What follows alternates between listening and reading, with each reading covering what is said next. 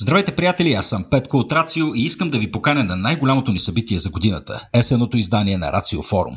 На 19 ноември в София Тек Парк ще се срещнем с доктор Ерика Макалистър от Природонаучния музей в Лондон, доктор Максимилиан Гюнтер от Европейската космическа агенция и доктор Стивън Голдфарб от ЦЕРН. Ще научим от какво са направени мухите и защо са важни, за темперамента на младите звезди и тяхната роля в формирането на живота в Вселената и за това какво ново се случва в големия андронен колайдер и как това ще ни помогне да си отговорим на най-големите въпроси в науката. Допълнително ще ви срещнем с изкуството на фотографа Хю Търви и единственото по рода си изкуство на отражателния офорт от доктор Грек Дън.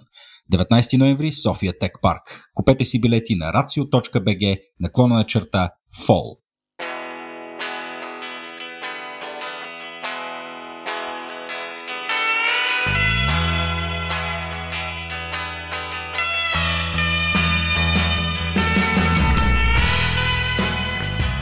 Здравейте всички, аз съм Любо, а това е Рацио подкаст с нашата серия Vox Nihili. В нея, заедно с Стоян Ставро и наши гости, говорим основно за пресечните точки между етика, философия, наука и право. Разговорите са ни а, изтъкани като едно родопско отдело технологии, дистопии и абсурд и вече над 5 години правим събития, подкасти и видеа под шапката на Vox Nihili. В тях се опитваме посредством провокация, понякога доста рядко, успешен хумор, да адресираме важни обществени теми. За тези от вас, които ни слушат за първи път, най-активният деятел на Vox Nihili е Стоян Ставро. Стоян е юрист, философ, ръководител на секция етически изследвания към БАН, преподавател е по биоправо, основател на платформата Преизвикай правото и основател на Лексебра – онлайн експертна правна система за съдебна практика. В днескашната ни тема а, ще се опитаме да засегнем обща тема за мозъка и съответно всички неща, с които се опитваме да го аугментираме, всичко, което искаме да напъхаме в него. Един че говорим за чипиране. За да успеем да подхванем тази тема по по-информиран начин, обаче сме а, присъединили към нас и Иван Димов, Иван е български учен, който работи в университета в Кеймбридж. Иван, здравей! Здравейте! А, с Иван през а, септември направихме едно събитие в а, Терминал 1 по случай а, нощта на учените, мисля, че беше. Да. А, по време на събитието си говорихме точно за а, мозъчни импланти а, и съответно днес ще опитаме да захапаме тази тема в малко по-широк спектър, вече заедно и състоян. И по навик, ние в Vox Nihili обикновено започваме нали, с него, който да постави рамките на разговора в самото начало, но този път той ме прецака и ми даде да прочета едно нещо от небезизвестния сайт begihelp.co.uk. Момчета, готови ли сте за... Mm. Готови ли сте за това? Доколкото може. Напълно. Добре. Не съм добър в драматичните четания, но, но prepare yourself. Следващата революционна битка ще бъде водена вътре, в твоята собствена ДНК. До пролета на 2004 година, на влизаща технология за контрол над съзнанието, позната като високочастотна ограда, е предвидена за изпълнение върху обществеността в световен мащаб – тази високочастотна ограда е електромагнитна индуцирана форма на контрол над съзнанието, действаща на биологичната нервна система, която ще блокира твоите по-важни сетивни способности. Буквално окови на възприятията или умствен затвор ще бъдат построени около теб, без ти дори да разбереш за това. И най-страшното е, че твоите пет сетива няма да ти дадат сигнал, че нещо не е наред. Всички електроцентрали и уредите, произвеждащи енергия в тях, ще бъдат използвани като преносител на това електромагнитно изкривяване. Човешкото тяло има естествен имунитет срещу такава атака, която подбудителите на тази технология ще потиснат чрез вкарване на определено органично, елементарно химично съединение в световните водни запаси и чрез излъчване на специфични светлинни вълнови спектри директно в човешкото зрение. Технологии като кабелната телевизия и интернет ще бъдат използвани за предаване на точно тези специфични светлинни вълнови спектри. Какво ще кажете по темата, момчета? А, сега не. Кое не е така, как се казва? Кое не е така? Всичко Кое е така, е така? и най-важното е, че нашите сетива не ни дават никаква информация за Еми, това. явно 20 да. години Е, по-късно. Това са 20 много специфични вълнови спектри. Ами, не знам. Иване, ти си специалист. Какво правим? Ами, да, всъщност, интересното след тази такава отказ е, нали, кои са тия сетива, дето са ми изчезнали. Защото аз съм набор 9-1, така че нали, до 2004 след 13 години с тия изключените сетива съм имал нещо. Да. А, и това е, може би, най-важният детайл, който на мен ми обягва. А, но иначе, да, иначе такива текстове последните години видяхме много се навъдиха, но виждаме, че явно не са, не са за сефте, нали? Смисъл от 2004 Мм. година или 2009 или кога е писано това. Във форума от 2009 да. Във форма от 2009, да, значи е циркулирало поне, всъщност повече от 2004, защото, нали, то е бъдещето в 2004 какво ще е било, така че, нали, това е винтидж До от... 2004. Да, Да. това е винтидж от 2001-2002 година, от милениума, нали. Това е А. такова old fake news. Да, Ретро е, фейк news. Точно, да. Еми, смисъл така да е, нали, те, ако ги питаме тях, те нашите сетива са притъпени, затова може па да не. Но, но ние тук, нали, да, започвайки шеговито, нали, със сигурност нали, малко така принизяваме темата, като равно това наистина тема, където нали, безпокои много-много хора по различни начини. В смисъл, Да. дали ще е през а, там 5G или нещо друго, нали, шанс е, че има някаква доза алармизъм, свързана с а, това, че ние видоизменяйки се и прогресирайки технологично, нали, това отваря повече възможността да бъдем нали, контролирани под някаква форма от а, хора и корпорации, Мгм. това да бъдем доминирани по някакъв начин или да ни се намалява а, продължителността на живота или да се редуцира просто популацията на Земята, защото еди какво смисъл. Има много, много, много различни типове разслояване на типовете неща, които хората смятат за възможни и нали, като реални конспирации, които да се случват. И тук, нали, сега, за да отворя една скоба, разбира се, нали, а, конспирациите не винаги са грешни. Нали, смисъл, има много конспирации, които а, в крайна сметка съществуват и вследствие на конспирации се случват неща като преврати и така нататък. Нали, конспирацията е нещо естествено, което нали, нашето общество прави. Тук въпрос е, нали, естествено, дали конспирацията е оправдана нали, като доказателствен материал. Нека да се опитаме да влезем в обувките малко на, на конспираторите и да видим всъщност какво намираме там. Какво ще кажеш, Стояне? Ами, първо, че това ми прилича много на такива съвременни, а, технологично, утопични, даже дистопични по-скоро, разбира се, есхатологии. Не, Човек винаги е говорил за края на света по някакъв начин, винаги го е чакал, прогнозирал го е, слагал му е дати, гледал си е часовника и е изпадал в ужас какво предстои. Тоест това нещо някакси е вътре в нас, ние чакаме края, някакъв такъв инстинкт Танатос, който е към смъртта и то към всеобщата смърт, към всеобщата гибел. Ние сме си говорили с теб в други, а, в други подкасти за края на света и за постапокалиптичните сценарии, които нашето въображение непрекъснато чертае. Така че ние някакси чакаме нашия всеобщ край. И в това някакси виждаме дори някаква форма на утеха, може би. Че през този край има някакъв смисъл на това, което се случва и то върви на там и всичко е подредено, е ясно, имаме ли край, значи нещата mm. някакси като че ли се подреждат спрямо него, не знам. За мен чисто психологически имаме нужда да говорим за този всеобщ край. И есхатологията е част от начина по който мислим за бъдещето. А, още повече, че има разлика между това да разгледаш внимателно един сценарий за бъдещето, който е оптимистичен, от това да се вслушаш и много, много, много конкретно да се предпазиш от някакви рискове, които а, особено се крият от тебе и ти трябва да ги вземеш предвид в своето бъдеще. Тоест, а, чисто психологически отново, за нас е много по-важно да чуем тези конспиративни теории, защото те винаги са в тайна, нали, те имат някакво ограничен, ограничен достъп именно до тях и, и това знание е много по-ценно от другото знание, което го пише в учебника по физика, да речем.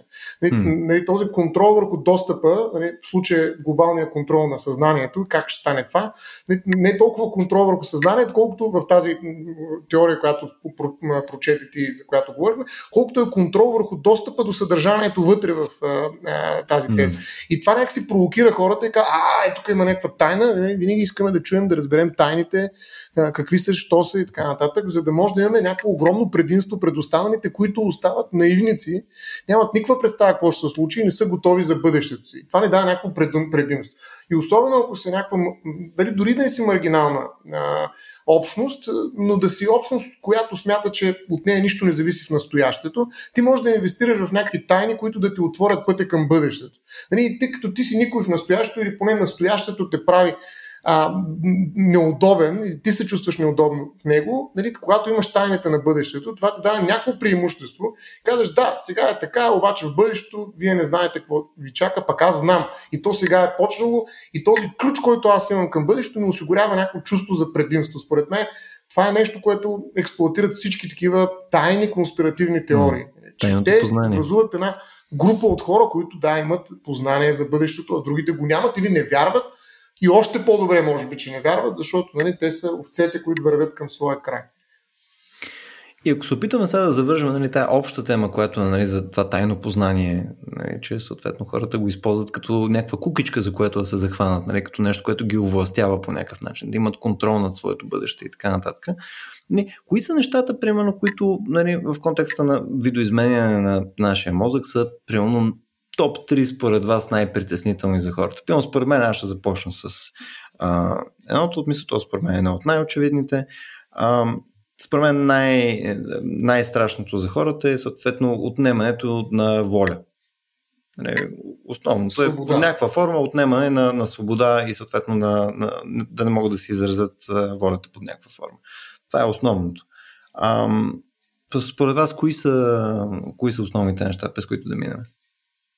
Ми, честно казвам, това е доста абстрактно, нали. А, повечето хора, които, нали, смисъл, видоизменяне на мозъка, това е доста, нали, абстрактно твърдение, което може mm. много, много неща да, а, да се разбират по това. Примерно, ако трябва питам поколението на моите родители, да кажем, техното най-голямо притеснение е, че компютрите и кабелната телевизия ще ни направят мозъка на пихтия и няма да смятаме задачи, примерно по математика, и нали, няма да успеем в живота. Това е нали, техното най-голямо притеснение.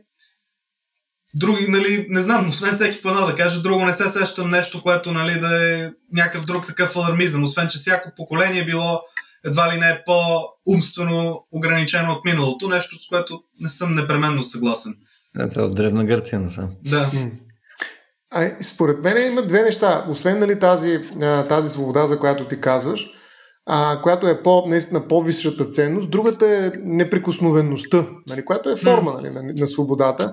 Нали, някой непрекъснато ще ни наблюдава, ще знае за нас някакви неща, които може би ние трябва да, да скрием, защото те отново като тайна ще са нашето предимство.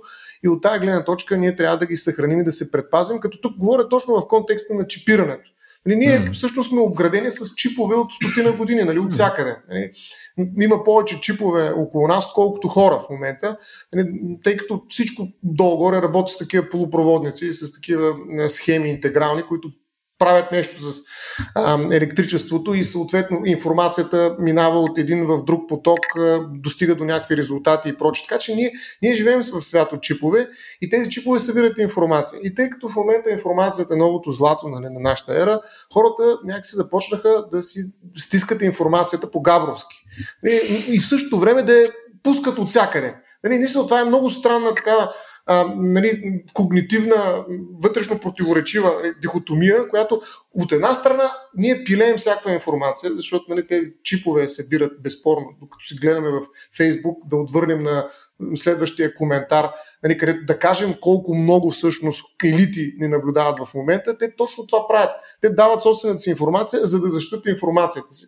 Нали, просто има едно такова а, вътрешно противоречиво поведение, в което ние а, като булимици информационни функционираме. А, хем, нали, огромно количество информация създаваме и разпространяваме за себе си. Хем едновременно с това с стискане камера, не, не, никой не трябва да има достъп до тази информация, така че защото може да на контролира. И това е най-големият страх, според мен, в момента, че нали, те знаят всичко за нас. Нали, голямото око на Саурон, нали, mm. което ни гледа където и да бъдем.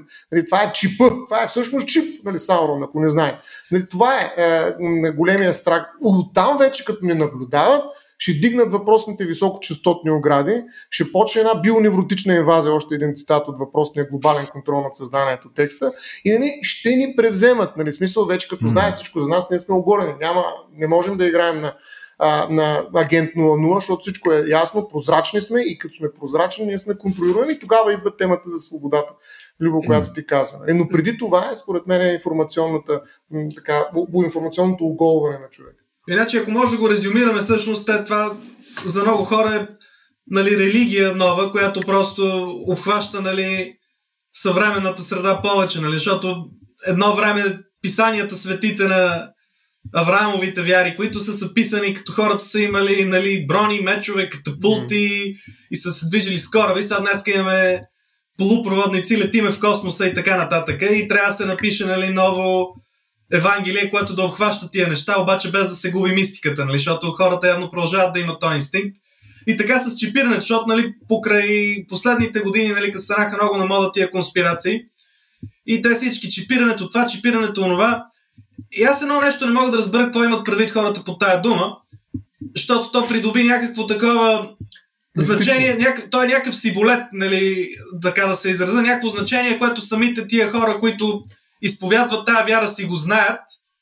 Hmm. И, то, и което не отговаря обаче на това, каквото аз примерно разбирам под чипиране на нещо. Нали. Примерно, чипиране да се запои някаква интегрална схема на някаква платка. Нали. Това е да, да се hmm. чипира нещо. Обаче те има някакъв, някакъв духовен аспект, нали, метафоричен на думата чипиране, който може би се ползва. И те нали, продължават на това и леко гледат с насмешка, нали, ти като им кажеш как ще сло, нали, какво значи да ти сложат чип, нали, да ви те, гледай го това, нали, къде те първа има да, да се учи, нали, какво е това, големия експерт. Та, нали, това е малко размътва нали, според мен. Нали ги слагаха с а, ваксините чиповете даже. Това също беше форма. Аз бих казал не метафорично, Любо, и сега ще дам възможност mm. да, да кажеш, но бих казал, че това е метафизично чипиране. Точно не просто да. Метафизично е. Това е като да. покръстването. Нали, Точно, в обратния да. смисъл. Лошото е в обратния смисъл, е негативно е. И, и всъщност е свързано с една голяма липса, липса, а именно липса Бог. Нали, всъщност дявола е в формата на нали, тези елити, световните елити, някакви да е. Нали, те, ясно, че тук е децентрализиран дявол, който нали, не мога да го фаниш, толкова е добър. Нали, той всичките ти сетива блокира. Обаче няма положителния герой бе, да му се не види. Да, криптон, да. И етериум. Само с Етериум може да индулгенциите, нали, може да ги изкупиш, чип, чип, чиповете може да ги изкупиш, само с Етериум може да ги изкупиш. Но, но въпросът е, че мен това, което ми липсва, наистина е спасителя. Как ще ги спасим тези хора от метафизичното чипиране? Няма го. Той герой не е дошъл. Нали, е, иначе винаги има, има смисъл.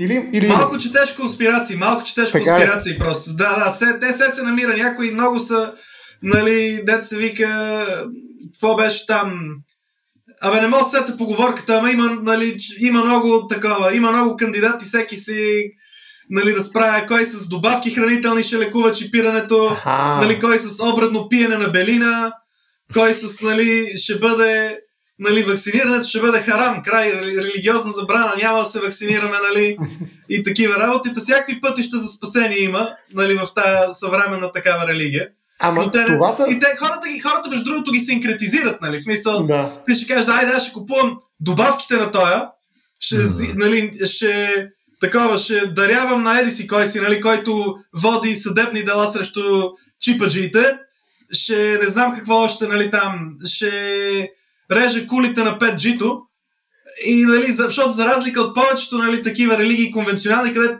избираш една и другите, нали, край, не може, нали, другите те отвърлят, тук, нали, не им пукате на хората, айде, да, бе, взимай, купувай там добавки, не знам какво прави, нали, и има а, спасение много. Все някой ще проработи. Виж, те са много надребно, разбираш. Това звучи по-скоро като кодекса на Бушидо. Нали, преди това, за да вървиш по пътя. Няма го трансцендентния елемент на Аврам, Аврамовите религии, както ти казва. Къде е оная трансценденция към вас? То, може би точно това е специфичното на, на тези технологични конспиративни теории, че всъщност няма тая трансцендентност. Те остават нали, в точно такива практики народни, нали, много да. надребни решения. Да. Точно, те трябва да се синкретизират като такава религия, нали, дето е неформална, нали, някакъв фетишизъм или там как се наричат тия прарелигиите, които са езическите и така нататък. Фетишизъм ми звучи супер. Но принципно, Не, то, цялото нещо явно е децентрализирано и от двете страни. Явно имаме много малки богове, нали, които правят неща. Което е нали, такъв е, технологичен пантеон. Да, точно. Е доста, анимизъм доста, някакъв. Особен. Анимизъм, анимизъм, да. Анимизъм. Чипимизъм, може. Чипимизъм, да. не. И все пак, според мен, наистина, а, както си обещахме да, да не бъдем а, така, веднага да отхвърляме нали, тези страхове. Там се провалихме, между другото. Провалихме се, да. Но все пак, нали, аз се опитам да спаса нали, тази идея, мога да кажа, че а, не е съвсем невярно, че всъщност наистина с технологиите много, много да се злоупотреби. Нали, смисъл, и то се случва през телефоните включително. Не трябва чипове в тялото. Нали, чип, телефона има хиляда чипа вътре. Колко са, не знам. Иване, ти ще кажеш колко е, са не знам аз колко са, но са да. много. Стигат, стигат. Аз да, ги броих, помня. Ние, ние имаме да, десетки, стотици чипове в джоба, нали? Сега проблем ли ще е да ги вкараме в мозъка? Ми дай да помислим, но, но така иначе чиповете присъстват много сериозно в нашия свят, нали? Така че ами, те вече има, да, значи, да. всъщност две неща ми идват, нали, като, като стане въпрос, именно, нали, като ставаше в пика на тия конспирации за чипирания, така нататък. Нали? Много хора се пресняват, че ще им инжектират, не знам си какво ще ги, ще ги управляват. Значи, първото нещо е, ако някой ще иска да управлява някакви хора, нали, то се действа на едро. Нали? Смисъл, мене няма да ми е интересно аз да, да управлявам нали, Гошо на две преки, който живее от мене, нали, да си се качи на колата, да тръгне за работа 15 минути и да закъснее. Нали, това мене не ме интересува нали, аз ако съм някакъв пъклен нали, конспиратор, някакъв зъл бог на чип, от пантеона на чипирането, нали, мене ще ми е интересно обществени цели маси нали, да, да, таковам, да, ги, да ги тласкам. И сега какво е? Имаме социални мрежи, имаме всякакви такива алгоритми, които могат да класифицират хората по това какво им е интересно, какво им е безинтересно, какво ги нервира, какво ги успокоява. И аз мога да манипулирам нали, десетки хиляди хора от масите по този начин. Това, че 100 човека, 500 човека ще се усетат нали, и няма да се вържат, ми не ме интересува. Аз масата имам. То масата е каквото mm. движи историята обичайно, не Ама имаш тук различни подходи да го направиш това нещо. Значи, представи си, ти си а, съответния там а, зъл агент от пантеона на чипирането и съответно а, ти искаш да контролираш естествено масата, защото нали, това е играта. Обаче, нали, през социалните медии там са други зли агенти, те там си играят тази игра, ти трябва по някакъв друг начин да го направиш. И примерно, според мен има заявка да го направиш с таргетирано ам, контролиране. Примерно, ако има начин, по който наистина конкретни личности да можеш да ги контролираш, да кажем, хващаш там Чичо Джо Байден, а, нали, там Олаф Шолц, а, нали, проче Макрон и така нататък. Ти ако можеш нали, да намериш високо поставени хора с достъп до ядрено оръжие и така нататък, и знаеш, ти владееш доста текуща сила. Да. Тоест не е като да няма стоеност в това да можеш да контролираш конкретни хора. И през тия конкретни хора отново да имаш владение над останалите, включая примерно на твоите нали, опоненти. Примерно ако имаш опонент, който е там бога на Фейсбук, да мога да контролираш бога на Фейсбук, ти позволява да контролираш и Фейсбук. Така да, това е, това е нали, хубав, хубав въпрос, само че от зората на човечеството, откакто и нали, сме повече от едно племе, а са били поне две племена станали, от тогава има нали, шпионаж, нали, да се, да се повлияе на някаква конкретна личност. От тогава има хора да се вербуват, е, аферата Драйфус и така нататък, да се вербуват, да се изнудват, да се склоняват да правят нещо, нали, против волята ли им или да им се дават нали, някакви стимули да правят, да, да предадат някого други го смисъл. Това са неща, които хората правят от векове, много преди да има хирургия, много преди да, да знаем, нали, какво е електричество, па да не говорим за чипове. И нали, тия, тия работи, тия методи за, за склоняване и до ден днешен си, си работят. В смисъл в, 20, в 21 век пак мога да, да изнудваш някого с някакви компрометиращи кадри, примерно, нали, някакъв такъв високопоставен човек, нали. И mm. хората, които се занимават с, в този бранш, те са го шлайфали с векове, нали. Много по-дълго, отколкото ние сме правили чипове или каквото и да било друго. А има ли някаква, някаква фундаментална разлика точно в тези неща? Защото, нали, някакси, а, виждаме, че крайният резултат би бил по един и същи начин, но примерно, представи си, ти можеш да... А, не мога повярвам, че казвам това нещо на подкаст, но нали, примерно, представяме се, че ти можеш да вакцинираш утре Ши Жинпин нали, с там тяхната вакцина и съответно посредством това нещо ти да инжектираш чип, нали, чрез който нали, да, ам, нали, да можеш да го контролираш по начин, по който ти теоретично дали, трудно би го изнудил точно пък Ши Жинпин. Нали? Смисъл, първо да стигнеш до него по някакъв друг начин, пък да го убедиш, пък нали? да, да, да, намериш нещо, което е ценно за него. Нали? Но да си представим, че ти си стигнал до тази схема, в която нали, да можеш да му приложиш този чип. А, нали, няма ли контрола ти е по по-различен начин? Нали? Едното изисква на неговата кооперация на база на някакъв леверидж, а другото е по-скоро нещо, което да можеш нали, ти да му даваш някакъв наклон директно, без той да е наясно дори, че има този наклон конкретно от тебе. Еми, в смисъл, ние може да седим и да шлайфаме такава научна хипотеза много дълго, докато стигнем до някакво научно-фантастично такова устройство, което е способно mm-hmm. на това. Нали? Може да седим за такова мисловно упражнение, така да правим доста дълго, нали, за да си направим наш си манчурски кандидат, нали, както беше филма. А, и ми, смисъл, ако мога да, да дам също контрапримера, значи трудно е да кажем да стигнеш до държавния глава, на която и да е нали, голяма държава и така нататък. Много е трудно, безспорно. Трудно е да имаш някакъв леверидж, както казахме върху него.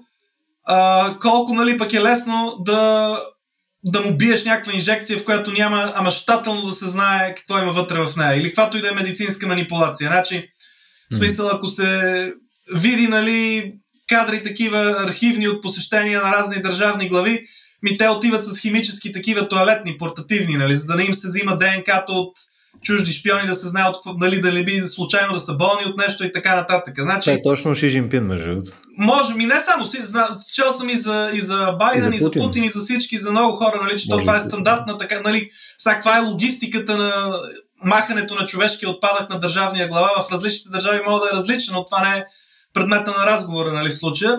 Става въпрос, че нали, тук стигаме всъщност до ето, той, до ето така да се каже, той нали, тая двойка на фурие тук. Нали, колкото повече имаме от едното, толкова по-малко ще имаме от другото. Значи, нас ни трябва някой човек, който да е достатъчно влиятелен, че контролирайки само него, той да е някакъв краягален камък на всякакви такива конспирации. От друга страна, нали, трябва да му свършим някаква много инвазивна медицинска манипулация. И стигаме нали, до до това, че нали, такова нещо някой да е с огромно влияние и да няма никакво следене върху неговите нали, здравни такива манипулации е много трудно, защото искаме нали, Гошо от, а, от две преки надолу да е със същия контрол, къвто е примерно държавния глава на ядрена сила. Hmm. И нали, почва да е нали, по този параграф почва да издиша според мен. А, Иван, мога ли да те попитам нещо, за да заземим нали, на тези Разбира се. А, есхатологично псевдонаучни технодистопии? Да. А, всъщност да, да те попитам, в крайна сметка, а, до каква степен бихме могли наистина да вкараме чип и той да оцелее в човешкото тяло? Първо в тялото, може би после и в мозъка колко време му даваш на един чип в тялото, колко време той може да остане там. Нали, аз знам, примерно, в някои държави, нали, там по в Швейцария ли беше къде, или в скандинавските също нали, се слагат чипове да отварят вратите подкожно и прочее. Тоест mm. там като че ли те виреят чиповете. Но враждебна среда ли е човешкото тяло за, човеш... за чиповете? Да, много. Значи това mm. всъщност е, ако мине дискусията на по-технически такива, нали, да се, да се отдалечиме от така да се каже... Най-после. Така, да, философията. Всъщност това е, може би, най-огромната пречка, която е за всякакви такива, нали, имплантирани въобще технологии. А, значи, нали, спомена за тия чипове, които си слагат подкожно, нали, хората там. Те това представлява обичайно, нали, напълно капсуловано някаква бобинка, като такъв RFID, нали, так, което се нарича, както, има, както са в магазините нали, против кражба, разните такива намотки. Нали, нещо подобно се слага. Там всичките електронни компоненти са капсуловани, те нямат нали, контакт с тъканите обичайно. Всичко си е нали, в изолатор. И затова те нали, могат да оцеляват много. Uh, едно нещо, което също нали, клинично оцелява много, са разни такива стимулатори, които са електрически. Примерно пейсмейкери, разни mm. стимулатори за болка и така, нали, т.е. против болка, не за болка. Uh, нали, разни такива... Те може и да са за болка, обаче. Не, да, не, може, конспирациите. може. Нали, да. да. А, но те по-лесно се правят тия за болка. Те са един акумулатор и две клеми, нали, не толкова стига.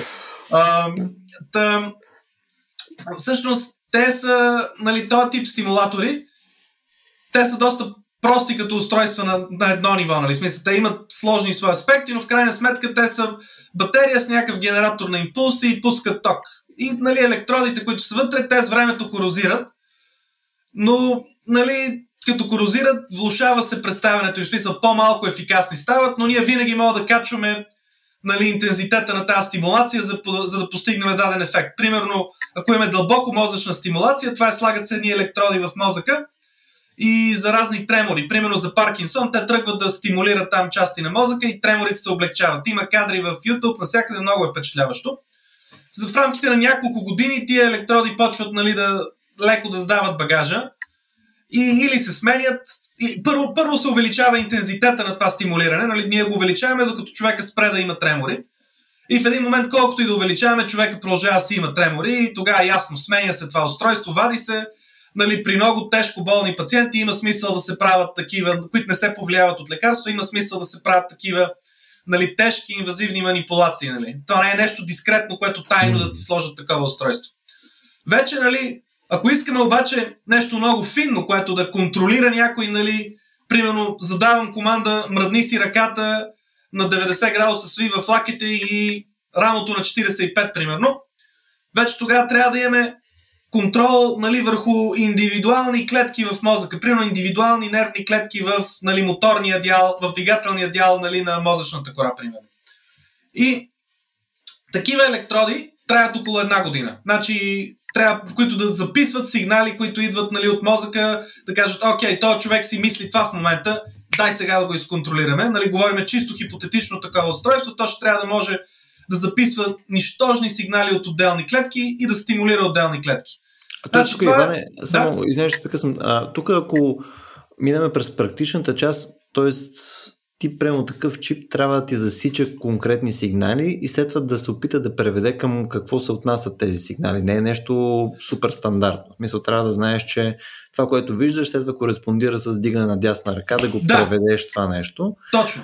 Да. Не можеш просто да сложиш един чип и без такъв сигнал да кажеш, аз си мърдаш да. ръката, защото не знаеш как си мърда ръката. Да, значи всъщност мога съвсем конкретно да говоря, значи 2012 година имаше едно проучване BrainGate, нали, той Просто защото това ми е на, нали, на съзнанието сега, където слагаха такива импланти в мозъка нали, на пациенти, които са нали, парализирани от, от врата надолу mm. и да контролират роботизирана ръка. Нали, съвсем просто една ръка хваща една бутилка, навежда с сламка, нали, навежда я към устата на човека и той отпива няколко глътки и след това я отмества.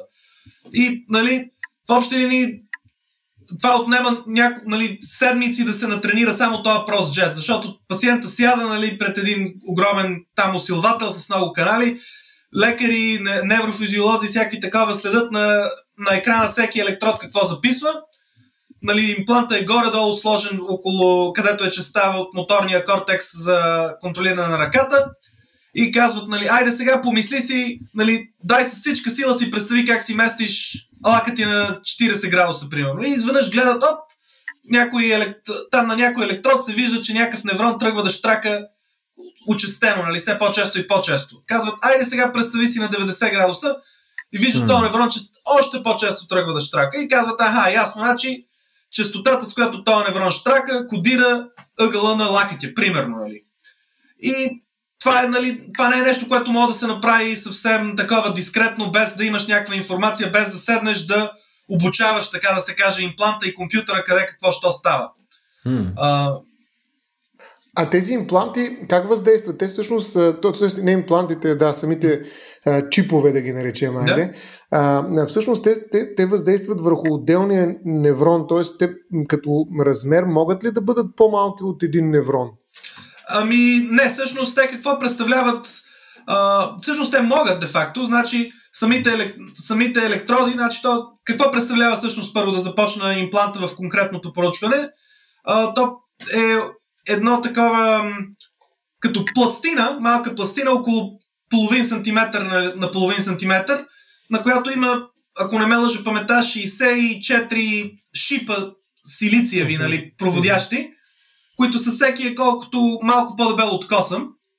И на върха на този чип има нали, оголен метален връх, където е самия електрод, който е някъде около 20 на микрона, значи, колкото една клетка. Значи ние може да ги правим по-малки от една клетка, но колкото по-малки, това вече нали, прави ги по-така, по-трудно записват, нали, по-голямо съпротивление, имат по-трудно записват сигнала. Ако пък ги правим вече много големи, тогава записват много наведнъж и то се получава мешаница, нали, не може да се види отделните клетки. А, така че си има оптимален нали, размер за тях. Тоест, тук наистина стимулираме клетка по клетка, неврон по неврон, до такава Да, прецизност. стимулираме или записваме. В случая, нали, за, когато те контролират този робот, тогава е пасивно, просто се записва нали, сигнал. Да, но, А, а нали, след това, за да го възпроизведат, го стимулират по някакъв начин, обратно. Ами, в, в, случай, в това конкретно проучване те нямат много интерес нали, да, го, да го стимулират. Обичайно такова стимулиране се, се прави за там за... А, когато искаме да възстановим някакво изгубено сетиво. Примерно да кажем, има сега се опитват да правят хората стимулатори на ретината.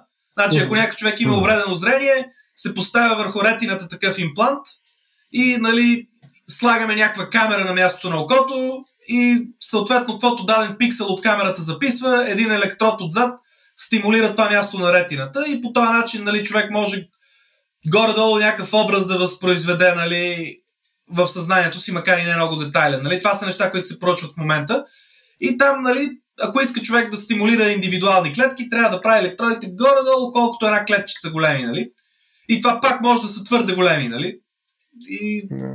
Трудно е, Оле, това са от- отворени въпроси нали, за момента. Не знам защо това ми напомня през цялото време на така нареченото прецизно земеделие, където нали, буквално всяко нещо, нали, което се стимулира с а, някакви хранителни вещества нали, а, на минимално ниво, така че да е максимално ефективно. А всъщност исках да те попитам и за това, че бях, бях чел някъде и чувал за разграничение между пасивни и активни чипове.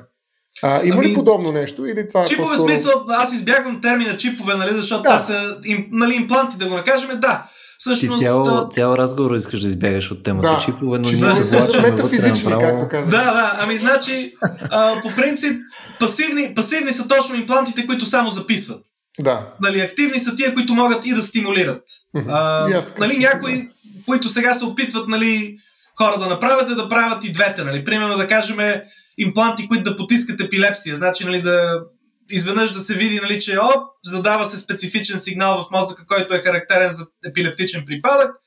И това е тригер за някаква програма за стимулация от импланта, който да предотврати нали, пристъпа. Нали, това има, има и нали, изследвания върху импланти, които да комбинират двете.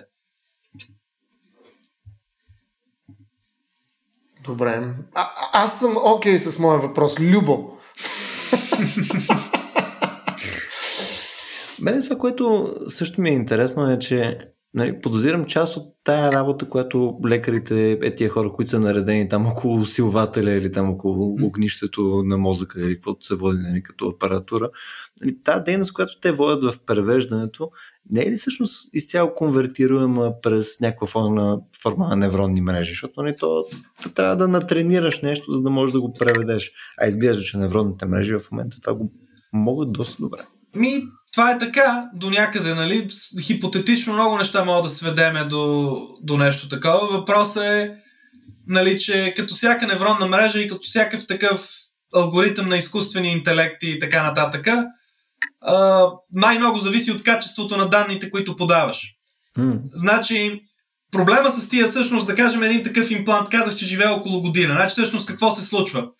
А, значи, ние имаме, както казах, примерно тия шипове, които споменах, тия нали, електроди отгоре, които са 20 микрона.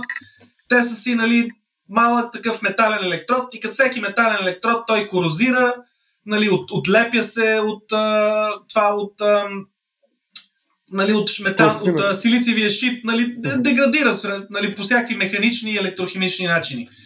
И деградирайки, значи той всъщност качеството на сигнала се влушава. Значи той като записва с отделните неврони, той какво вижда, така да се каже, този електрод? Той вижда едни малки импулси, нали, като шипове, където нали, скачат на 100, 0, от 0 до 100 микроволта. Нали, малки такива пикове записва, нали, штрак, штрак, штрак, 0 до 100 микроволта. И, значи, този, импла... този електрод си седи в мозъка и има там разни клетки около него. И понеже нали, природата е такава, нали, като цяло природата е такава, всяка такава клетка има като пръстов отпечатък, нейният импулс е уникален. Значи, нали, защото как ще изглежда този импулс зависи от големината и размера на клетката, от разстоянието на клетката между електрода, всякакви такива променливи.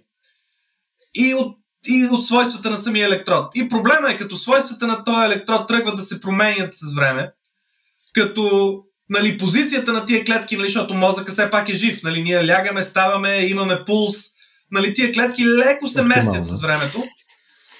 И Примерно, ако сме имали ние една невронна мрежа, която сме заучили да каже, окей, значи виждаш ли го този импулс? Този импулс идва от клетка еди си, коя си, която управлява лаките. Значи след примерно две седмици тая клетка може да се отместила, електрода да е корозирал и всичкия тая невронна мрежа, да сме я тренирали, да отиде зян, нали? защото вече не е същия този сигнал и тя не може да я разпознава. Нали, две седмици е условен срок, но нали, някой може да е няколко месеца, може да е нещо такова.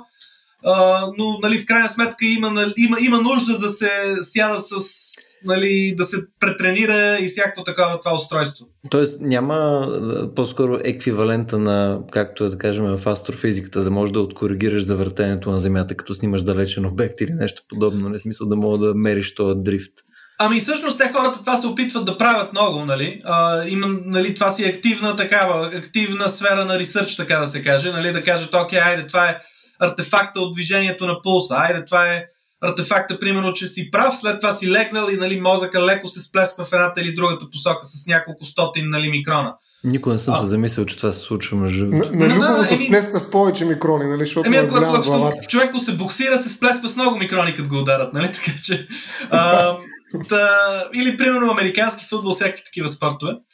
Та, нали, има, има такива усилия да се направят, а, но, нали, това все пак си е отворен такъв въпрос, нали? Не, не е сигурно дали ще се увенчат с успех. А и най-малкото другото, което е, нали, този процес, който споменах на корозията, значи той е много, така да се каже, стохастичен.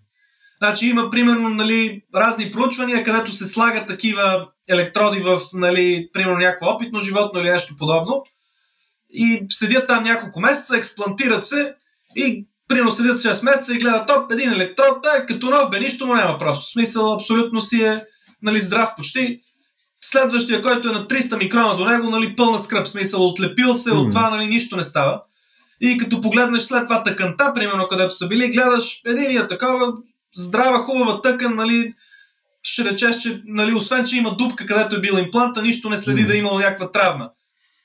Съседния на него има там някакви некрози, има белези, има какво ли не, капсуловал се нали, импланта, реакция на чуждото тяло тежка и така нататък. И това е едно нещо, което сега всъщност хората много се стараят да разберат, защо един вид се получава така толкова непредвидимо нали, в рамките на няколко микрона да има такава огромна разлика в съдбата на тия електроди и в реакцията на тялото. А... То, тоест не само тялото, така да се каже, е враждебно към електродите, но и обратно всъщност импланта да. е враждебен към тялото и може да предизвика някакви увреждания. Ами, горе-долу, то, по, а, вредите, нали, които са, те рече са вреди, ами тялото си има реакция към всяко чуждо да, тяло, чуждо което види имплантирано, защото нали, ние сме еволюирали нали, като сме се били едно време с лъкове и стрели, да ни влезе стрела в черепа и нали, тялото да прави каквото може, за да оцелеме. Нали. Тялото не е еволюирало да му слагаме нали, някакъв имплант или нещо подобно. Да, така, стрелата че... не е търсен ефект. Да. Не е търсен ефект, да. Нали. Така че той тър... Тя всяки такива чужди тела търси да го, да го опакова, нали, каже, окей, това нещо, тук е мозък, тук всичко трябва да е меко, като крема сирене. Изведнъж това, нали, а, между другото, да, мозък е горе-долу като крема сирене, нали, на консистенция. Аз винаги съм мислял, че е по-скоро като такова, като младо сирене. Младо сирене. Ми може всъщност, не знам, крим чиз, какво се води на български? Аз мисля, че крема сирене. Да, крема сирене. Ми, да. Може и младо сирене, не знам. С, с, възрастта се променя между другото. Колкото по-възрастен става човек, леко се втвърдява. Значи, При мен е, си, че, да, това е нов, нов начин да ти пожелая да живееш дълго, да ти се втвърди, да ти озрее сиренето. да, да. А... Добре, тук смисъл ти чертаеш една такава картина на ако трябва да го обобща, сложно е. В смисъл, а, нали, слагаш го този чип, ама той самия чип нали, му предизвика някакви реакции, нали, него вероятностно е, съответно може мозъка път да реагира, па не само, че може да реагира гадно, сета може да не преведеш тия сигнали и ти докато се организираш, докато го сложиш, докато такова, докато не забере там в мозъка и така нататък, нето може да се окаже, че нали, нямаш много полезно действие.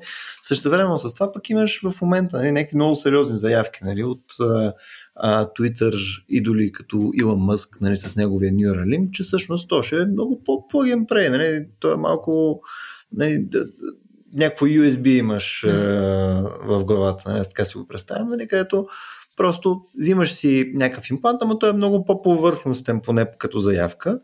Нали, доколкото съм чел по нещата, които той представя, пак е, имаш някаква инвазивна част, но основното е повърхностно. И на база на това нещо, той все пак ще може да свърши по-качествена работа от това, което описваме в момента. Тоест, това нещо правяемо ли е по този по-индиректен начин според теб или тук по-скоро а, ами, кацаме на Марс?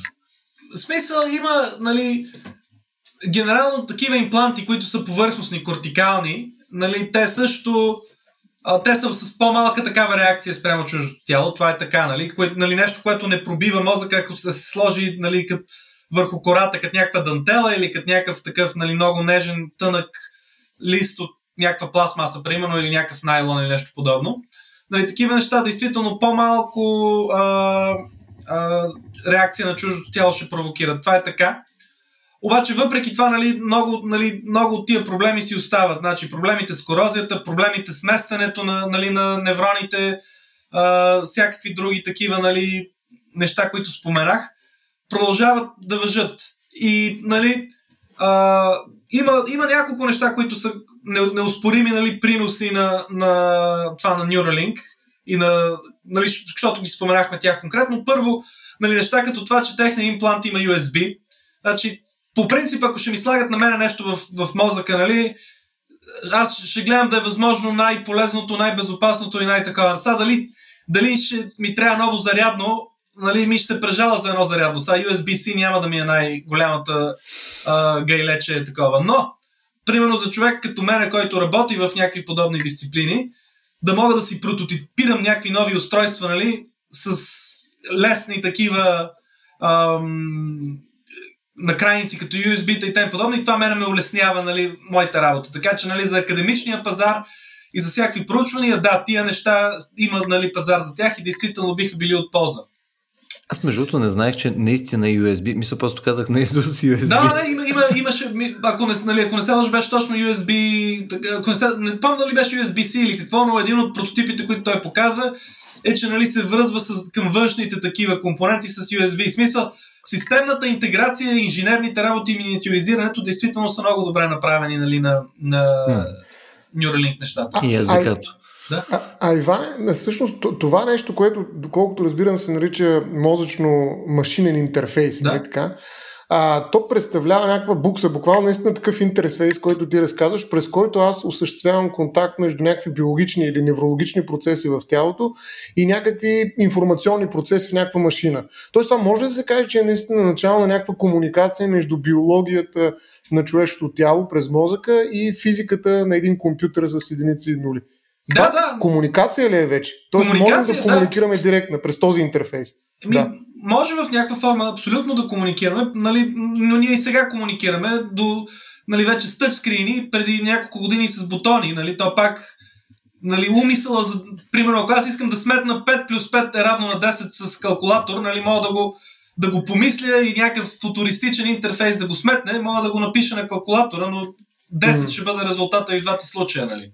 Да, но, но тук ни трябват сетива, а тук всъщност буквално отрязваме сетивата. Нали, тази, как се казваше тази, между другото, ограда? Високочастотната ограда. А, ето, а, смисъл, ето нали, тук този образ всъщност. На практика наистина ни, от, някакси ни този интерфейс не просто замества, тъй като може би ще стане по-ефективен, нали, това са някакви въображаеми такива бъдещи развития.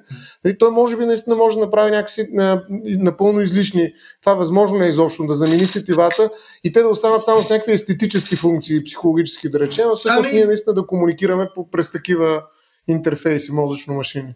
В смисъл, нали, въпросът възможно ли е винаги е малко така, нали, а, Отворен, не, не съвсем тривиален за отговаряне, защото нали, да. аз в, в рамките на, на моя живот, честно казвам, нали, а, не, го, не, не виждам чак такива развои, нали, където разни абсолютно тривиални ежедневни функции да заместваме с подобни импланти. Примерно, нали, ако искам да си изпусна сега следващата песен на плеера, нали, да си го помисля и с имплант то да, нали, да импланта да го смени и така нататък, вместо оп, да, да штракна на тъчскрина. И вместо нали... да го чуя, още повече, вместо да го чуя, мозъка ми директно да почне да штрака нали, в песента, без да го чувам. Разбираш ли? Тоест, да, ами... Да, да, това, да не знам. Дали няма да е някакво невероятно изживяване и оттам нататък никой повече няма да слуша по старомодния начин. Еми, смисъл, ние, кохлеарните имплантанти всъщност това правят. Значи, кохлеарният имплантант, нали, той не стимулира мозъка, стимулира нали, кохлеята в, mm. в, в тъпанчето, но той като, нямаш, като има някакви нали, увреждания на слуха, има отвън говорител от външната страна, т.е. микрофон от външната страна на черепа, заедно с един предавател, отвътре приемник и стимулатор, нали, който е поставен mm. в кохлета. И нали, по този начин стимулираме, нали, стимулираме, да, стимулираме кохлета и той мозъкът mm. възприема това като звук. А, естествено обаче, нали, ако човек прегледа литературата, то не е съвсем, нали, нали, не, е съв, не, е, не е съвсем натурален този звук, който се чува. Значи той не е, mm. нали, не е примерно както чува здрав човек с слуха си, нали? А, или поне но, чуваш, конвенционално чуваш човек, нали? Не е същия начин. А, така че, нали, заместването на тривиални неща мисля, че е много, много далече в бъдещето. Значи, тия неща ще бъдат голям успех и, нали, всъщност и затова, е, затова се разработват. Примерно, ако някой човек съм потиран, нали, крайник или нещо подобно, а, може да контролира някаква роботизирана ръка, за да си закопчае ризата, примерно. Нали? Това е нещо невероятно, ако може да се направи. Нали? Впечатляващо много ще бъде. Така че, нали, първо да закопчаваме ризи, да може да ходиме до туалетна, да си готвиме храна, независимо който нали, няма тази възможност. Това, ако се направи, ще бъде нали, много, много голям успех, много преди да се замисляме дали сега ще имаме нови сетива или ще станат mm. старите сетива а, морално устарели. Ще, ще правим кавари на музикалните прачета, които нали, ще звучат по различен начин конвенционално и нали, Brain Neuralink интерфейс. Нали. Тук между да. явно фината моторика продължава да цепи мрака от към сложност. Но един от примерите, които все пак искам тук да оставим на тази тема за, за секунда, един от примерите, който на мен пък ми беше много интересен, а, бях го чел някъде през септември за Филип Окиев, където е някакъв пич, който е точно парализиран а, от, от върта надолу. И съответно на него му се имплантира някакъв стент роуд се нарича, а, чрез който съответно той може да а, нали, посредством нали, там превеждане явно на някакви сигнали, които са му там от а, кортекса, да може да пише текст Мисля, да може да комуникира с външния свят. И пълно това за мен е, някакси не ми изглежда като заменка на някои от другите неща, които той има. Нали, не мисля, че това е заменка на, на, на фина моторика или на нещо друго, а той буквално нали, използва мозъка си, за да пише. А, нали, някакси е, това ми е интересно като усещане, не е ли друго смисъл? Е, той пич може да пуска твитове без да мърда. Ами, на времето покойния Стивен Хо... Спомням си го сега въпросния Филип Окив. Той, ако не се лъжа, беше страдаше от амиотропна латерална склероза, което всъщност беше също заболяване на Стивен Хокинг. Значи, Стивен Хокинг, ако не се лъжа, той успяваше да контролира нали, курсори, който да пише на компютъра, който съответно четеше нали, неговия роботизиран такъв глас. А, мисля, че имаше малък контролер в, от вътрешната страна на бузата или нещо подобно по едно време. А, Мисля, че беше с контроля при него, докато тук ти е да, hands free. Да, и смисъл концептуално нали, не, е, не е много по-различно, макар и смисъл, не, стъпка назад.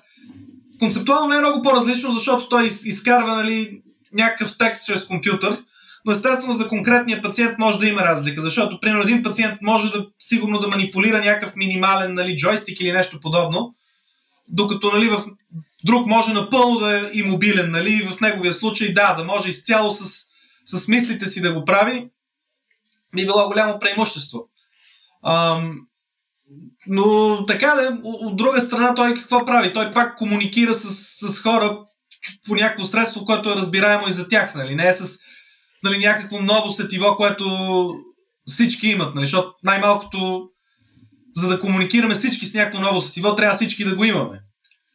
А, а, в този смисъл, Иван, е, сещаш ли се, проучвал ли си го този човек, Нейл Харбисън, който нали, се води за първия киборг. Даже той има доста сериозен активизъм за правата на тези транс хора, нали, които вече са киборзи. Той е сериозен активист, между другото и от гледна точка на изкуството го води. Води се и артист.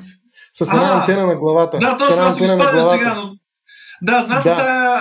тя, тя антена не знам обаче какво правеше. Не знам дали не беше само козметична. Или а, не, хваща определени, определени електромагнитни радиация и го превежда, тъй като те прави го под формата на вибрации върху мозъка и на практика а, той смята, че това е точно това, за което каза. Затова сетих за него, че е нов вид сетиво. Нали? Той това има аз... повече сетива. Той е транс. Да, ами... Транссетивен. По принцип, по принцип и моят телефон тук ме хваща електромагнитни вълни и тръгва да вибрира, нали? Някой като ми се обажда, става точно това. Да. А, е, нали така, че, да му се обаждат директно. Да, да, е, нали.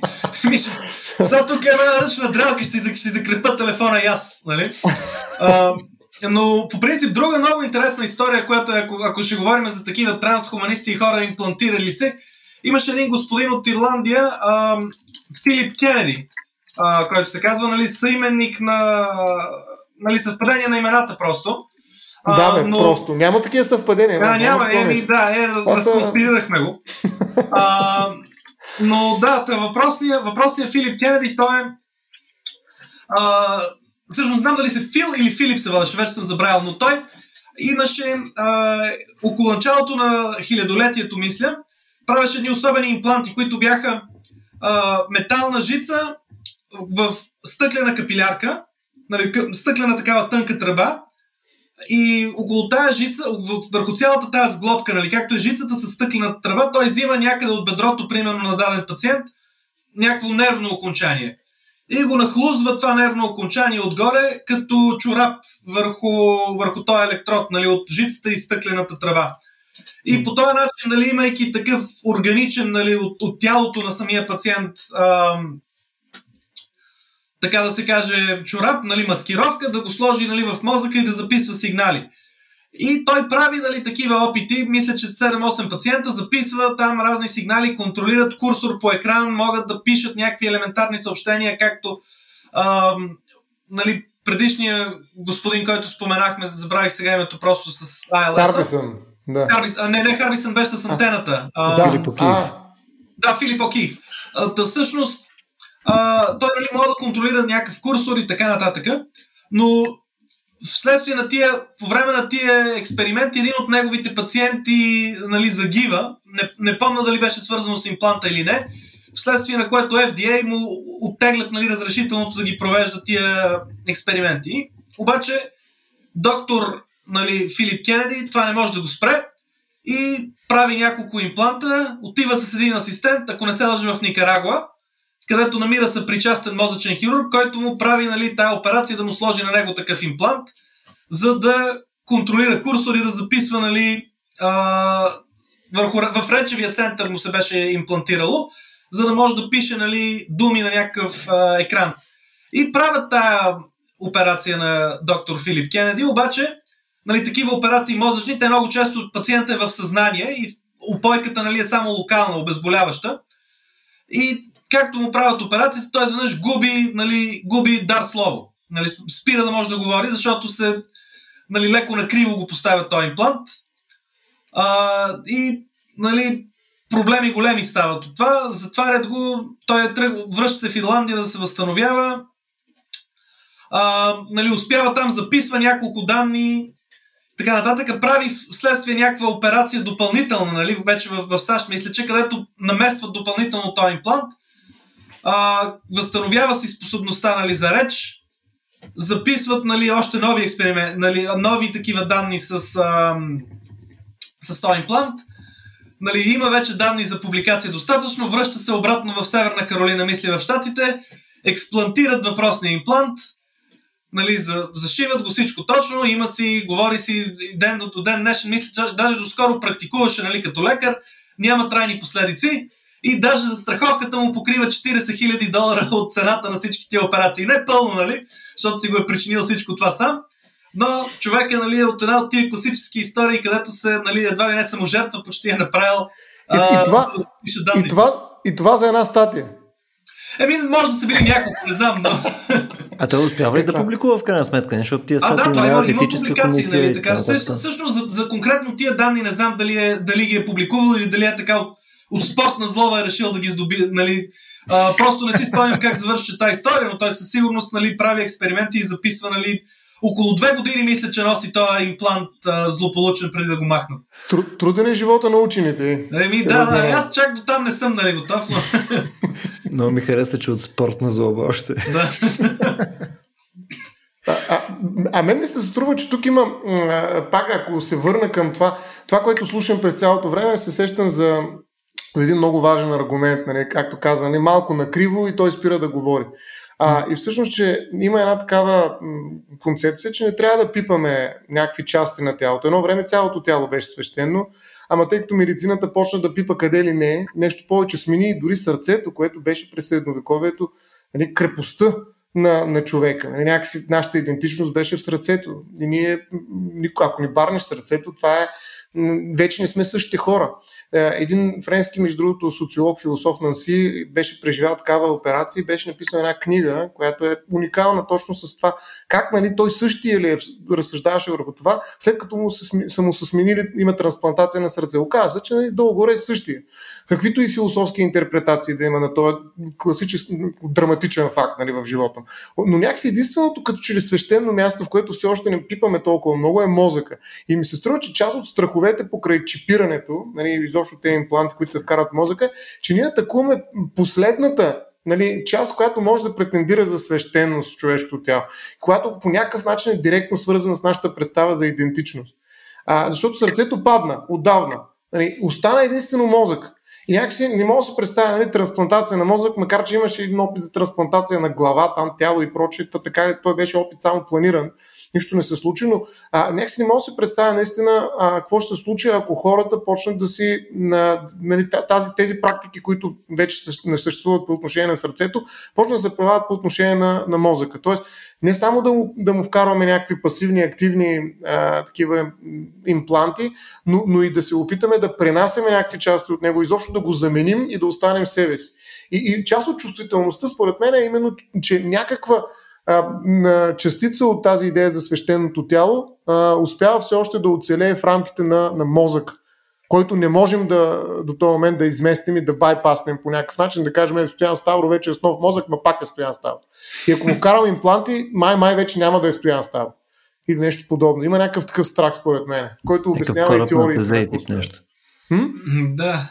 Ами аз го разбирам до някъде този страх, смисъл това е, нали, има, има и други измерения, които, този страх, който, ще, който мога да, да засегна mm-hmm. после, но става въпрос, че това е, нали, в смисъл, това не е нещо тривиално, нали, това не е като да си сложиш пирсинг или да си направиш mm-hmm. татуировка, смисъл, то нали, човек, ако опре до това да, нали, да си слага някакъв имплант или нещо подобно, ние говорим нали, някой, който е напълно парализиран, да има някаква независимост в ежедневието си. И тогава, нали, човек е представен пред тая етична дилема. Значи, какво цениш сега повече? Да си сигурен, че в спиритуално отношение няма в, нали, да има никакви съмнения пред страшния съд, че ти си ти, нали?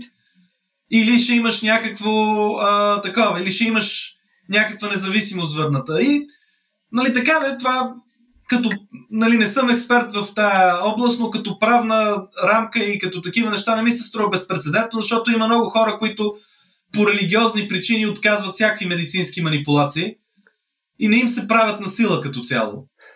Да, Иване, обаче, ако ти, примерно, ти бучна една игла в ръката, нали, ти ще си останеш себе си, но ако бучна тази игла в мозъка, рискуваме нали, драстично, да драматично да промениш начина по който се движиш. Тоест, е, да. тази част от тялото някакси е много по, а, по-свързана с твоята социална а, представа, твоето социалност дори, нали, с теб самия.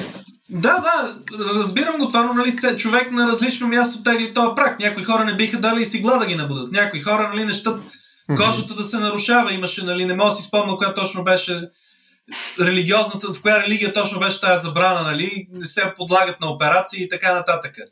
Нали, за някои хора мога да е неприкосновено. Как сърцето ще ми махнат? Аз същия човек съм, това е сърцето, дето аз обичам, не знам си какво си нали, с риск да звуча снисходителен към такива хора, това не ми е нали, целта. А, нали, други хора ще се притесняват, може би, резонно, нали, дали ако имат някакъв имплант в мозъка, те ще са самите същите. Някои хора се при... не искат да пият лекарства за психиатрични състояния, защото се притесняват дали ще си останат същите. Нали? Това много измерения има този същия страх и като всяка медицинска манипулация, нали, човек спира, преценява си нали, риска и ползата с компетентното ръководство на своя лекуващ лекар и нали, процедира както му се налага. Има обаче, какво казах, като стана въпрос за друго измерение на този страх.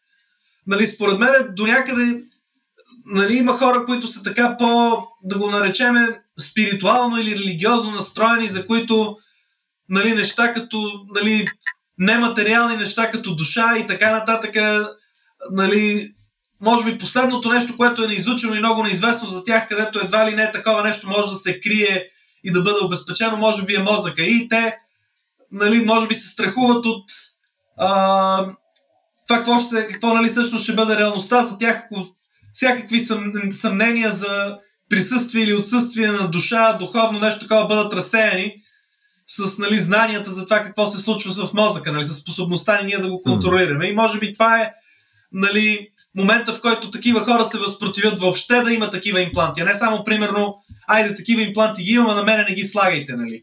А, та, това е, може би, до някъде по-така екзистенциалния страх, който някои хора имат и не искат нали, други хора да, да имат достъп до тия неща. Hmm. Да, макар че, смисъл, не съм сигурен, че е нужно да, да отиваме към духовното, за да имаме страх от подобен тич, е, тип интервенции. Нали? Смисъл, тук просто, да, да. ако адресираме аза, нали, и адресираме нали, някаква идентичност, това, което нали, Стоян каза, пак си е проблема. Тук, между другото, само ще вметна, не, не е супер свързано, обаче ми е много любим пример от тая година. Имахме едно събитие с а, а, един мозъчен хирург, а, където даваше примери, съответно какъв тип а, там екстирпации правят на мозък, най-често на, по-млади пациенти, съответно и там, където е имало някакви туморни образования и така нататък. И той дава примери, че ефективно може половината мозък да извадят, нали, на пациент, нали, да го запълнят там, както аз предложих с стъклена вата и съответно в последствие този човек да си е абсолютно функционален, съответно останалата част от мозъка абсолютно нали, seamlessly, тая хубава българска дума, нали, да поемем функцията на, на целия мозък и съответно да се адаптира и да си живее и да няма никаква разлика, нали, леко килнат наляво, нали, защото все пак тежест. А, не, оказва се, че не е така също. Всичките ми, всичките ми тъпи идеи как би работил човек с половин мозък всъщност се оказаха абсолютно неверни, а, както ми обясниха детайлно. Това го споменавам по линия на това, че нали, основното притеснение е идентичност и че може нали, да загубим функционалност и прочее, но очевидно мозъка е още по-странен от това нещо и може половината ти липсва пък нали, и съответно все пак всичко да е окей, нали, естествено, когато е по-млад мозък и така нататък. Ми да, но в крайна сметка нали, това е всяка медицинска манипулация, рационална или не, има някакъв риск и някои хора, рационално или не, решават, че е прекалено голям за тях. Значи видяхме мозъка, мога да, да махнем половината и пак да си същия, но нали, едва ли това е 100% сценарий, нали, защото познаваме хора с инсулти, където е засегната много по-малка част от това и те далеч не са същите. Mm. Така че, нали, ня, до, дорде има, откакто има медицински манипулации, има хора, които ги е страх от тях и докато ги имаше, има такива хора. Но все още не познаваме. на тази тера, такава непозната територия това за мен е все още. Макар, че много сме картографирали мозъка. Нали? Смисъл, сигурен съм, че а, имаме толкова подробни карто, карти на мозъка, че всъщност някои от карти на, на, на териториите преди 100 години не са били толкова подробни. А, въпреки това ми се струва, че наистина не го познаваме до край. Нищо, че когнитивните науки в момента са в пълен възход и това го проучват непрекъснато. Тук, Стояне, може да прекъсна да. само на секунда, защото мисля, че има едно много важно нещо. Като кажеш картографирай, това, това и на мен ми пръсна мозъка. Да. А, по-рано през годината. да, да. Добре. Пръсна ти мозъка, как си го събра после? А, с стъкленавата. Та, а, това, това, което а, искам да адресираме, конкретно като кажеш картографираш, аз горе така си го представях, че нали, хващаш, мапваш а, мозък един брой и съответно, нали, ако го мапнеш много качествено, ти знаеш какво се случва в мозъка. Ами оказа се, че не било така. И съответно, всъщност, функционалното а, картографиране на мозъка било по-различно от нещо, ако правилно се изразявам. Сега тук най-вероятно някой невроучен ще се включи и ще каже, че съм умен, което най-вероятно е факт. Ам, там специфичното е, че всеки един пациент, който минава прямо някакъв тип процедура, дали ще е такъв тип хирургическа намеса и така нататък, има нужда от картографиране конкретно частния случай, който е този мозък. мозък. Ти знаеш нали, къде е хипокампа, неща и така нататък. А, примерно с коя част конкретно контролираш неща, там, примерно, да кажем, mm. а, фина моторика и така нататък било, що го да е ясно, примерно ходене и прочее, било горе-долу стандартно, обаче било неща като а, нали, примерно а, higher brain function, нали, говор също до някаква степен и тъна, не била ужасно ясна. И съответно било на различни части в а, мозъка. И имаш нужда от такова. Все всеки мозък е нова тера инкогнита в някакъв смисъл. Ти знаеш общо взето, че има тия неща, ама точно къде са е къдро. Ами да, мисля, точно, точно това иска да кажа, че тази специфичност, даже екзотичност и идиосинкретичност на мозъка, mm. макар че е картографиран много, а го превръща в а, нали, тежък такъв, а, а, как се казва, орех, дето не мога да го щупиш. А, за разлика от сърцето, което се оказа много по-лесно за хакване, нали, за заместване и така нататък. Просто един мускул. То, толкова просто нещо, а там стотици години се криеше душата в крайна сметка. Нали, цялото, всичко, цялото човешко същество нали, беше вкарано в две предсърдия няко, няколко камери, нали, които се оказаха, че нищо и половина, нали, сега ще ги преместим нали, и ще им пустим ток. Нали, докато мозъка се оказа нещо много по-сложно за хакване и за, а, и за опознаване. Било то през карти, през наблюдение, през експерименти, чипове вътре да слагаш и проче. Някакси нали, последната, а, последната крепост на тялото е. Разбираш, при всичко останало знаеш. Един бъбрек може да седна 3 часа, не 3 часа, 3 седмици да ти обяснявам всичко за този бъбрек. За мозъка мога 3 години да обяснявам и пак той се остава идиосинкретичен. Не е ли така или всъщност вече не е, няма такава харизма мозъка? Иван? Еми, сега смисъл има огромни пари се наливат в да. проучване на мозъка. Хора си посвещават нали, зрелия живот на изучаването му. Очевидно нали, има огромна такава а, огромно привличане за всякакви нали, изследователски настроени хора. Значи, в смисъл, сега сме твърде родени твърде късно да откриваме нови континенти, твърде рано да летиме по космоса и планетите. Нали? Явно е, че каквото ще се открива и каквото ще се изследва, вероятно ще е на Земята една голяма част от него. А, така че има нали, много. Нали, с мозъка и колко се знае за него е интересно такова, интересна, интересно противоречие има до някъде, защото се знае нали, едновременно много повече от това, което средният човек очаква, но и също така много по-малко. Значи, например, ние може сега, нали, както споменах за тия имплантите, които контролират а, разни нали, а, моторни такива функции, нали, ние може да дешифрираме какво прави даден неврон. И то даже можем за абстрактни неща. Значи още 2005 година има една публикация за така наречения Дженифър Анистън неврон. Значи, слагат един човек, с, нали, който е, трябва да се подложи на такава операция мозъчна нали, за епилепсия и в рамките на тази операция нали, се слагат едни импланти, които да следят да намерят къде е епилептичното огнище, нали, къде е здрав мозък, нали, за да не се засегне нещо здраво, като се прави резекция на огнището. И като се прави така операция, много често се взима съгласие от пациента дали иска да се подложат някакви такива експерименти, експерименти нали, когнитивни записвайки неврони. И нали, се подлагат, и там няколко души се подлагат. На следния експеримент показват нали, кадри или а, написано имена или произнесени имена на знаменитости различни. И имат имплант, в който записва от хипокампуса, нали, където са много от спомените, много от абстрактните понятия нали, на човек. И да записват там някакви неврони и на един човек му показват, примерно, Дженифър Анистън. И неврон, и да, гледат изведнъж там всичките електроди, както се гледаше за това, за моторната такава, за моторните функции, нали, с а, а, парализираните хора. По същия начин, но, появява се снимка на Дженифър Анистън, един от невроните тръгва штрак, штрак, штрак, штрак, штрак. След малко брат Пит, нищо. Памел Андерсън, нищо пак Дженифър Анистън, друга снимка. Трак, трак, трак, трак, трак. Ама гола ли е тази жена? Кажи ми. Не, не, айде сега таки. Тя е из, изискана беше. Тя беше от, нали, такова.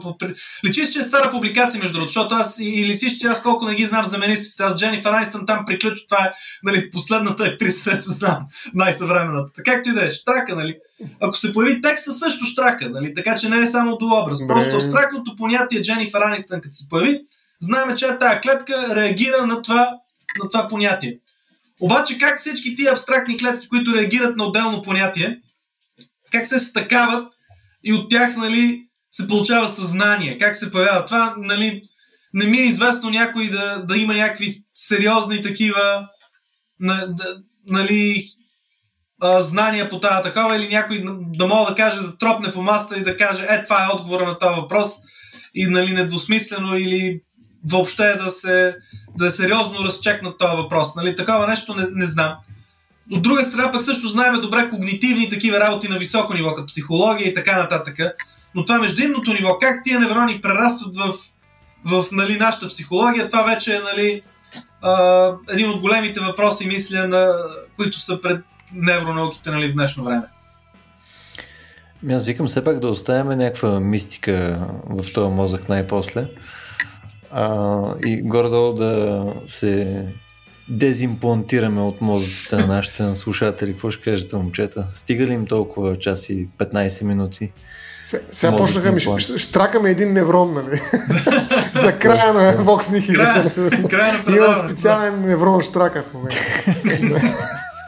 И, и в слушателите ще така един неврон, който е такъв, нали, евакуация. Ама да, да, това, което сега разбрах от целия разговор, че човешкият живот не е някакво невероятно чудо, а е просто штракане на неврони. Да не знам. Или штракане с пръсти, това е нали живот също. Штракане с невроните, да. да. Ами добре, Иване, много мерси, че се присъедини към нас от а, а, далечна чужбина. Е, моля, за мен беше огромно удоволствие. И се надявам все пак отново да, отново да ни посетиш на някое събитие или съответно в някой друг разговор. Сме много Разбира се, благодарни. разбира се, с удоволствие. Следващия път обещаваме да не започваме с четене на а, глобален контрол над съзнанието в небезизвестния сайт beghelp.co.uk Не ни плащат обаче. Това толкова пъти го казвам. Не плащат на теб. А, А, добре. Е, е, А, е, да, освен да благодарим и на нашите слушатели, че бяха с нас до края. Ако ви е харесал епизода и имате идеи за други сходни теми или съответно идеи за неща, които не сме засегнали и искате да засегнем, можете да ни пишете на нашия Facebook, Facebook RACIO.BG а, или в нашия Discord канал. За да имате достъп до нашия Discord канал, трябва пък да станете наш патрон. Това може да го направите на racio.bg наклонна черта, support. Има една брой начини, по които да ни подкрепите. Нали, това е един от тях, чрез Patreon. През него имате съответно достъп и до доста якия ни Discord сервер. Благодаря, че бяхте с нас и днес и до следващия път.